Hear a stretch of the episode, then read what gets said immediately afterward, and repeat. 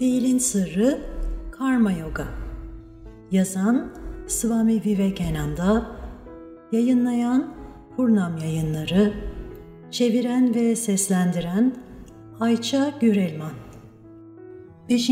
Bölüm Dünyaya değil kendimize yardım ederiz.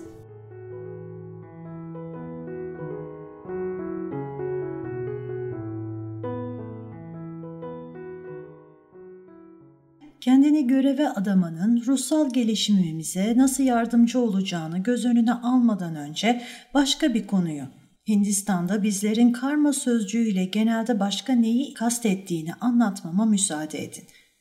Her dinin üç bölümü vardır. Bu bölümler felsefe, mitoloji ve ayinlerdir. Felsefe elbette her dinin özüdür. Mitoloji bu felsefeyi yüce kişilerin yaşamlarıyla mükemmel şeylerin öyküleri, fabılları ve benzeri araçlarla açıklamanın ve resmetmenin yoludur. Ayin ise herkesin kavrayabilmesi için felsefeyi daha da somut hale getirir. Ayin aslında somutlaştırılmış felsefedir. Bu ayin karmadır. Ayin her dinin gerekliliğidir çünkü çoğumuz spiritüel olarak gelişmedikçe soyut spiritüel kavramları anlayamayız. Kişi her şeyi kolaylıkla anlayabileceğini düşünür fakat iş uygulamalı deneyime geldiğinde soyut fikirlerin anlaşılmasının genelde çok zor olduğunu keşfeder. Semboller çok faydalıdır ve soyut felsefi fikirleri anlamada sembolik yöntemlerden vazgeçilemez. Çok eski zamanlardan beri semboller çeşitli dinler tarafından kullanılmıştır. Bir yandan sembol olmadan düşünemeyiz. Kelimeler sembolden başka bir şey değildir. Diğer yandan evrendeki her şeye bir sembol olarak bakabiliriz. Tüm evren bir semboldür ve Tanrı bu sembollerin ardındaki özdür. Bu tür bir sembol ilmi sadece insanoğlunun yaratımı değildir. Bir dine bağlı kişiler bir araya gelip belli sembolleri düşünüp bunları kendi akıllarından var etmemişlerdir.'' Dini sembollerin doğal bir gelişimi vardır yoksa bazı semboller neden neredeyse herkeste aynı fikirleri akla getirir ki? Bazı semboller evrensel olarak yaygındır. Çoğunuz haçın Hristiyanlık diniyle ilişkili bir sembol olarak doğduğunu düşünebilirsiniz. Ama aslında haçın doğumu Hristiyanlıktan, Musa'nın doğumundan, Vedaların ortaya çıkışından çok öncesine hatta insana dair kayıtların öncesine dayanır. Haç sembolünün Aztekler ve Fenikelilerde var olduğu görülür. Her ırkın kendi haçı var gibidir. Aynı şekilde hemen her ulusun haç üstünde çarmıha gerilmiş kurtarıcı sembolünü bildiği görülür. Çember dünyanın her yerinde yüce bir semboldür. Yine tüm sembollerin en evrenseli olan gamalı haç vardır. Bir süre bu sembolü Budistlerin yanlarında taşıyarak dünyaya yaydıkları düşünülmüştür. Ama akabinde Gamalı Haç'ın Budizm'den çok daha önceki çağlarda kadim Babil ve Mısır gibi çeşitli uluslar tarafından kullanıldığı keşfedilmiştir. Peki bu neyi gösterir? Tüm bu semboller sadece geleneksel olamaz. Bu sembollerin kullanılmasının bir nedeni olmalıdır. İnsan aklı ile aralarında doğal bir ilişki olmalıdır.'' Lisan geleneğin bir sonucu değildir. İnsanlar belli sözcüklerin belli fikirleri temsil etmesine karar vermemiştir. Kelimesel karşılığı olmayan bir fikir veya fikirsel karşılığı olmayan bir kelime yoktur. Fikirlerle kelimeler doğası gereği birbirinden ayrılmazlar. Fikirleri temsil eden semboller ya ses sembolleri ya da renk sembolleri olabilir. Sağır ve dilsiz kişiler ses sembolleri dışında bir şeyle düşünmek zorundadır. Akıldaki her düşünce mukabilinde bir biçime sahiptir.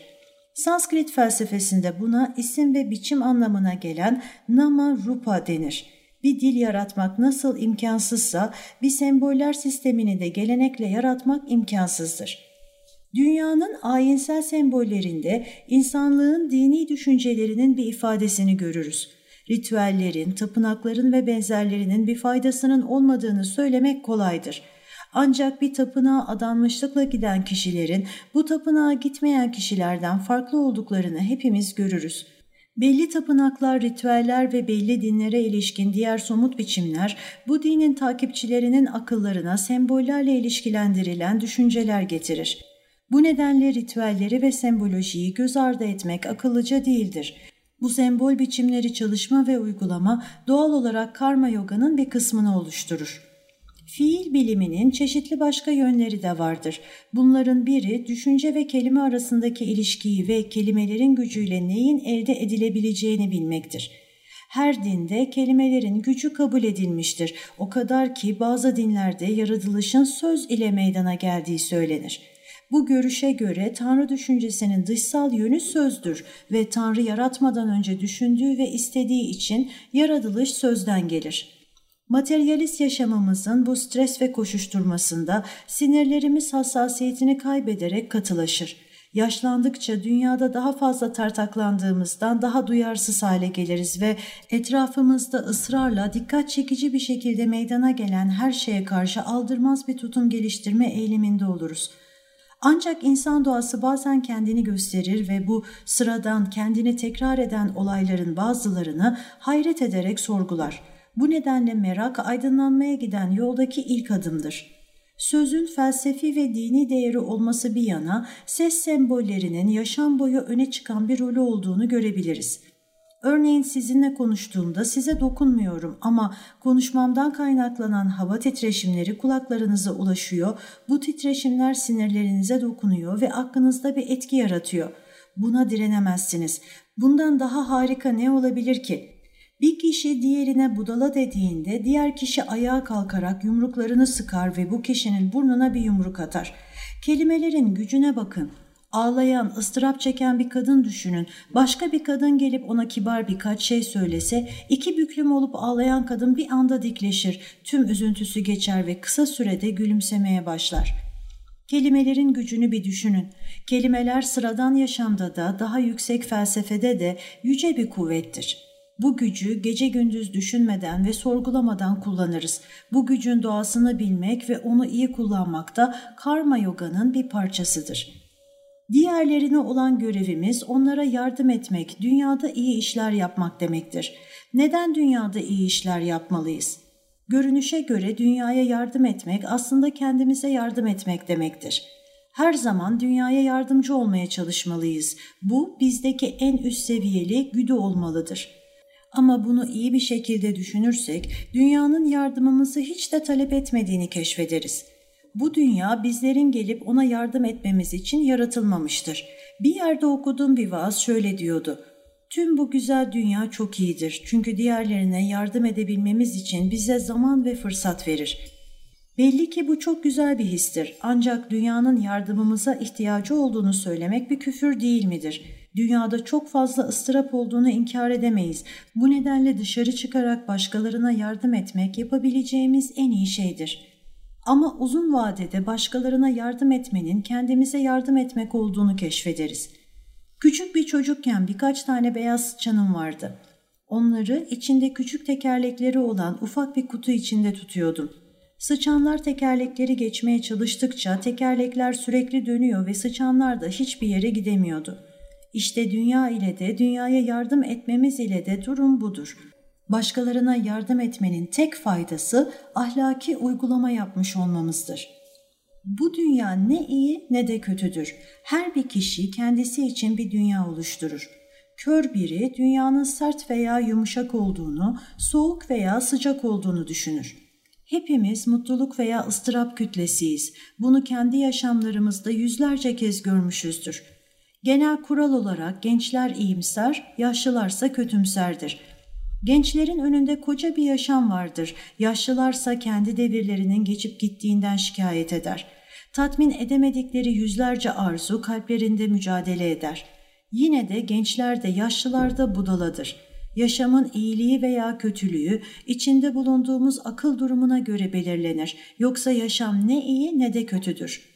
Ateş kendi içinde ne iyi ne de kötüdür. Isındığımızda ateş ne kadar güzel deriz. Parmaklarımız yandığındaysa ateşi suçlarız.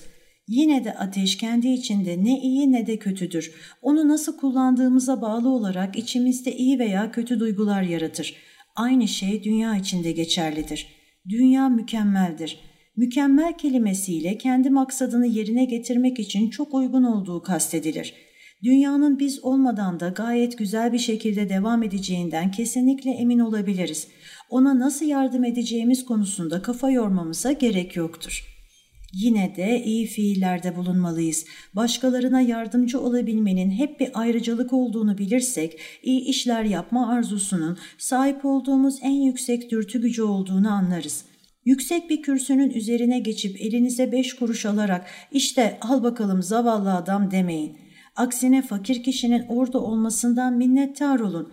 Böylece ona bu hediyeyi vererek kendinize yardım edebilmektesiniz. Kutsanan parayı alan değil verendir. Dünyada hayırseverlik yapabilme ve merhamet gösterebilme gücünüzü bir kez daha uygulayabilmenize izin verildiği için minnettar olun. Böylece saf ve mükemmel hale gelin. Tüm iyi fiiller bizi saf ve mükemmel kılma eğilimindedir. En iyi halimizdeyken ne yapabiliriz? Bir hastane kurarız, yollar yaparız veya hayır kurumları açarız. Hayırsever işler organize ederek birkaç milyon dolar toplayabiliriz. Bu paranın bir milyonuyla bir hastane kurar, diğer bir milyonuyla balolar düzenleyip şampanya içer, kalan diğer milyonun yarısını resmi görevlilerin çalmasına müsaade eder, kalan yarım milyonunda nihayet fakirlere ulaşmasını sağlarız.'' Peki tüm bunlar nedir? Güçlü bir fırtına 5 dakika içinde binaların tümünü yok edebilir. O zaman ne yapacağız? Bir volkan patlaması inşa ettiğimiz tüm yolları, hastaneleri, şehirleri ve binaları silip süpürebilir. Dünyaya iyilik yapmakla ilgili budalaca söylemlerimizden vazgeçelim. Dünya sizin veya benim yardımımızı beklemiyor. Yine de sürekli olarak çalışmalı ve iyilik yapmalıyız. Çünkü bu bize verilmiş bir kutsamadır. Bu bizi mükemmelleştirecek tek yoldur.'' Yardım ettiğimiz dilencinin bize tek bir kuruş borcu yoktur. Her şey için bizim ona borcumuz vardır. Çünkü o iyiliksever yönümüzü bir kez daha çalışmamıza müsaade etmiştir. Dünyaya yapmış olduğumuz veya yapabileceğimiz bir iyilik olduğunu düşünmek ya da şu veya bu kişiye yardımcı olduğumuzu düşünmek tamamen yanlıştır. Bu aptalca bir düşüncedir ve tüm aptalca düşünceler ıstırap getirir. Bir kişiye yardım ettiğimizi düşünür ve bu kişiden teşekkür bekleriz. Beklediğimiz teşekkürü almadığımızda mutsuz oluruz. Yaptığımız fiilin karşılığında neden bir şey bekleyelim ki? Yardım ettiğiniz kişilere karşı minnettar olun. Bu kişinin Tanrı olduğunu düşünün. Kardeşlerinize yardımcı olarak Tanrı'ya adanmanıza izin verilmiş olması büyük bir ayrıcalık değil midir?'' Gerçekten bağımlı olmasaydık bu boş beklentilerin yol açtığı acıdan tamamen kaçar, dünyada neşe içinde iyi fiiller yapardık. Bağımlı olmadan fiil yoluyla mutsuzluk veya ıstırap asla oluşmaz. Dünya sonsuza dek kendi mutluluğunu veya ıstırabını sürdürür. Size bir hikaye anlatmak istiyorum. Bir zamanlar para kazanmak isteyen yoksul bir kişi vardı ve bir hayalet tutabilirse bu hayaletin kendisine para ve istediği diğer şeyleri getirebileceğini duymuştu. Bu nedenle bu kişi kendisine bir hayalet verebilecek bir kişi aramaya başladı ve sonunda yogi güçleri olan bir bilge bularak ondan yardım istedi. Bilge ona bu hayalet ile ne yapacağını sordu. Bu kişi hayaletin benim adıma çalışmasını istiyorum. Bana bir hayaleti nasıl elde edebileceğimi öğretin. Bunu gerçekten çok istiyorum diye yanıtladı. Ancak Bilge kendini yorma evine git dedi. Ertesi gün bu kişi yine Bilge'nin yanına gitti, ağlamaya ve dua etmeye başladı. Bana bir hayalet verin, benim bir hayalete ihtiyacım var. Bayım lütfen bana yardım edin. Sonunda Bilge bezdi ve bu muskayı al, bu sihirli sözü tekrar ettiğinde bir hayalet sana gelecek ve sen ne söylersen onu yapacaktır. Ama dikkat et, bu hayaletler korkunç varlıklardır ve sürekli olarak meşgul tutunmalıdır. Ona meşgul olacağı bir iş vermede başarısız olursan senin hayatını alacaktır dedi. Bu kişi şöyle cevap verdi. Bu çok kolay bir iş. Ona tüm yaşamı boyunca çalışmasına yetecek kadar iş verebilirim.'' Ardından ormana gitti ve uzun bir süre boyunca sihirli sözü tekrarladıktan sonra koca bir hayalet karşısında belirdi ve ben bir hayaletim, sihrinle beni zapt ettin fakat beni sürekli meşgul etmelisin, bana bir iş vermediğinde seni öldüreceğim dedi. Bu kişi bana bir saray inşa et dedi. Hayalet yapıldı, saray inşa edildi dedi. Bana para getir dedi. Paranız işte burada dedi hayalet. Bu ormandaki ağaçları kes ve yerine bir şehir inşa et. Yapıldı dedi hayalet. Başka bir şey var mı? Adam korkmaya ve yapmasını isteyeceği başka bir şey veremeyeceğini düşünmeye başladı. Çünkü hayalet her şeyi anında yapıyordu. Hayalet bana yapacak bir şey verin yoksa sizi yiyeceğim dedi.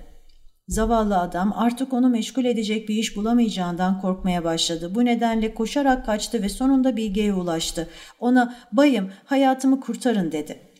Bilge ona ne olduğunu sorduğunda bu kişi şöyle yanıtladı. Hayaletin yapacağı bir şey veremiyorum. Ona ne söylersem söyleyeyim anında yapıyor ve ona yapacak bir iş vermezsem beni yemekle tehdit ediyor. Tam o anda seni yiyeceğim diyerek hayalet de oraya vardı. Adamı yutmak üzereydi. Adam titremeye başladı ve hayatını kurtarması için Bilge'ye yalvardı. Bilge, sana bir çıkış yolu bulacağım. Kuyruğu kıvrımlı olan şu köpeği görüyor musun? Kılıcınla bu köpeğin kuyruğunu kes ve hayaletten onu düz hale getirmesini iste dedi. Adam köpeğin kuyruğunu kesip hayalete vererek bunu benim için düzleştir dedi. Hayalet kuyruğu aldı. Yavaşça ve dikkatlice düzeltti. Fakat daha kuyruğu bırakır bırakmaz kuyruk yeniden kıvrımlı hale geldi. Hayalet bir kez daha zahmetli bir şekilde kuyruğu düzleştirdi ama kuyruğu bırakır bırakmaz kuyruğun yine kıvrıldığını gördü. Sabırla bir kez daha onu düzleştirdi fakat her defasında kuyruğu bıraktığında kuyruk kıvrılıyordu. Bu şekilde günler geçti. Hayalet en sonunda tükendi ve hayatım boyunca böyle bir belaya bulaşmamıştım. Ben yaşlı bir hayaletim. Seninle uzlaşmak istiyorum. Beni bırakırsan ben de senin için yaptığım her şeyin sende kalmasına müsaade edeceğim ve sana zarar vermeyeceğime de söz veriyorum dedi. Adam bu teklifi beğendi ve büyük bir keyifle kabul etti. Bu dünya bir köpeğin kıvrık kuyruğu gibidir ve insanlar yüzlerce yıldır onu düzleştirmek için mücadele vermektedir ama dünyayı bıraktıkları an dünya yine kıvrılmaktadır. Başka nasıl olabilir ki? Kişi önce bağımlı olmadan nasıl çalışacağını bilmelidir ancak o zaman fanatik olmayacaktır.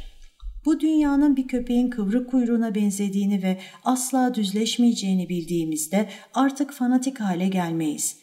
Dünyada fanatizm olmasaydı şimdi olduğundan çok daha fazla ilerleme olurdu. İnsanlığın ilerlemesini fanatizmi sağladığını düşünmek bir hatadır. Aksine fanatizm, nefret, öfke yaratan ve insanların birbiriyle savaşmasına neden olan, birbirlerine karşı anlayışsız olmalarına yol açan geciktirici bir unsurdur. Fanatikleştiğimizde bu dünyada ne yapıyorsak ve neye sahipsek bunun dünyadaki en iyi şey olduğunu, yapmadığımız veya sahip olmadığımız şeylerin ise herhangi bir değeri olmadığını düşünürüz. O halde fanatikleşmeye her meylettiğimizde köpeğin kıvrık kuyruğuyla ilgili örneği hatırlamalıyız. Dünya için endişelenmemeli veya uykunuzu kaçırmamalısınız. Dünya siz olmadan da varlığını devam ettirecektir.'' Sadece fanatizmden kaçındığınızda sıkı çalışırsınız. Aklınız dengeli ve sakin, yargınız doğru, sinirleriniz sakin, anlayışı ve sevgisi yüce olan, iyi işler yapan, böylece kendisine de iyi olan bir kişi olursunuz.